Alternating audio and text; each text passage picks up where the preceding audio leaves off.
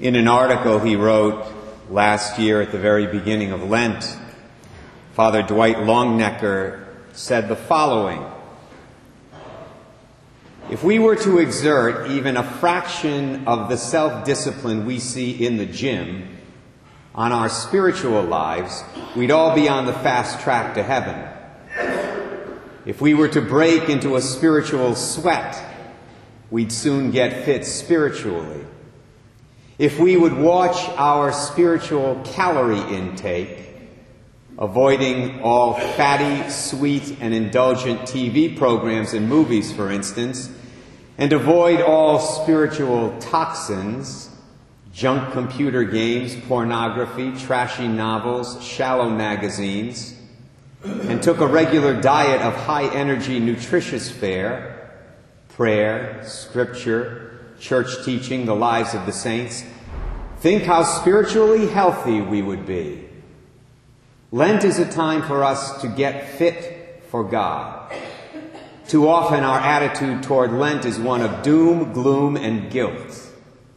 While we are called to examine our lives and repent of our sin, I think the proper attitude toward Lent should be healthy, vigorous, and positive. Lent should be a time of spiritual boot camp, a period of getting spiritually fit like an athlete in training. Those are very wise words. Says it very well. Taking off on that theme, you know, experts tell us, do they not, that there are three components of, of physical fitness. There's cardiovascular endurance and health, there's muscle strength, and there's flexibility. And so if you want to be in good shape, you have to address, you have to work on all three of those components, all three of those dimensions.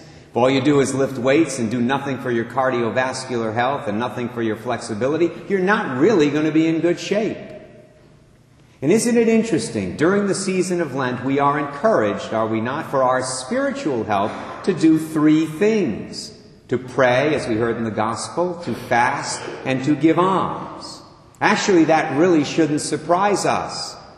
Because our God has so designed reality, has so designed the universe, that the physical often parallels the spiritual. So if you want good physical health, you need to do these three things. If you want good spiritual health, you need to do three things. So today, Ash Wednesday, is a day to think seriously, seriously, seriously about your spiritual workout program for the next 40 days. May I suggest a few things?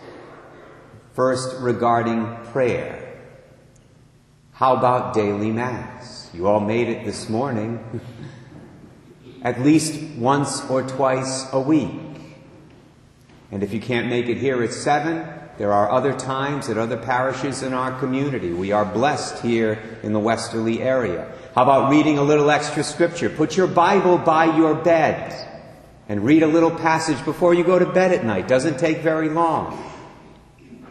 How about making plans to come to our parish mission Father Tom Hoare will be with us beginning a week from next Monday. Actually, he's going to preach uh, at all the masses the weekend prior to the mission. But Monday, Tuesday, and Wednesday, make plans to be here for some extra spiritual nourishment.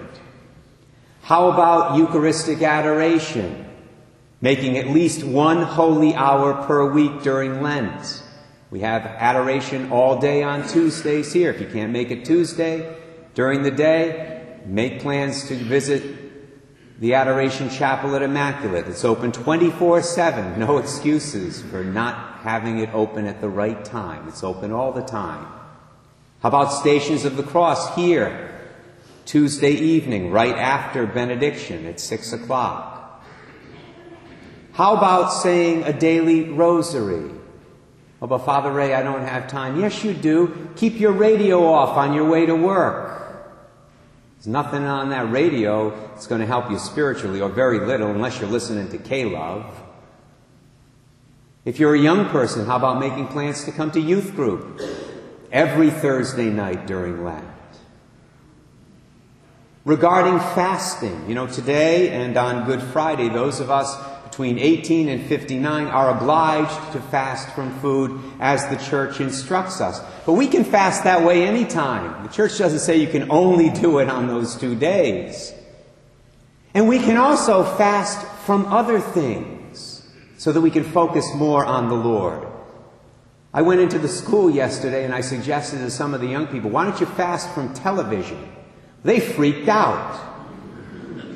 I said, great, that will be a good fast for you guys then. At least from a little TV every day.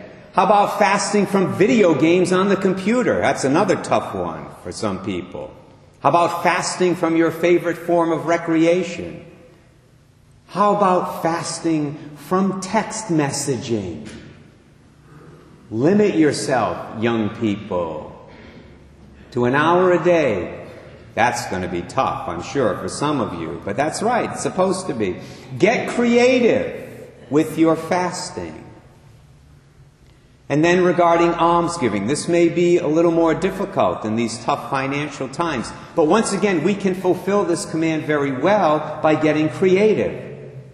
For example, instead of giving money, if we don't have that extra money now, we can give time. Time is even more precious. About visiting the sick? Somebody in your family you haven't seen for a long time.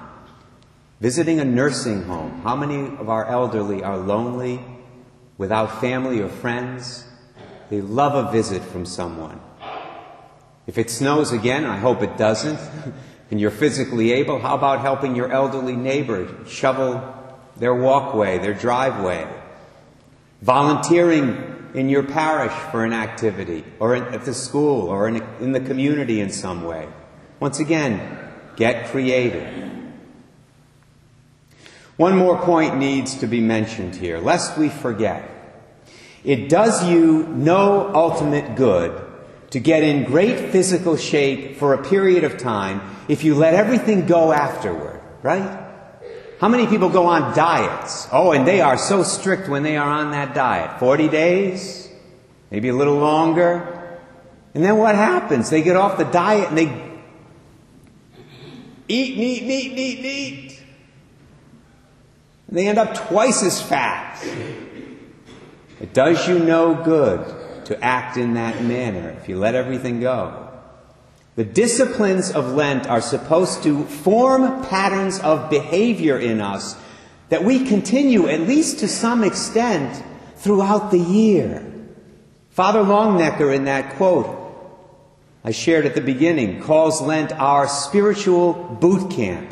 It's a time of more intense spiritual conditioning that is supposed to get us into some good spiritual habits that we carry with us for the rest of the year. They say that it takes 21 days to form a habit. Well, guess what? During Lent, our loving God gives us twice that length of time just so we get it so that we can form some very good spiritual habits for our lives. Let's make the commitment today to take advantage of this opportunity God is giving us during these 40 days.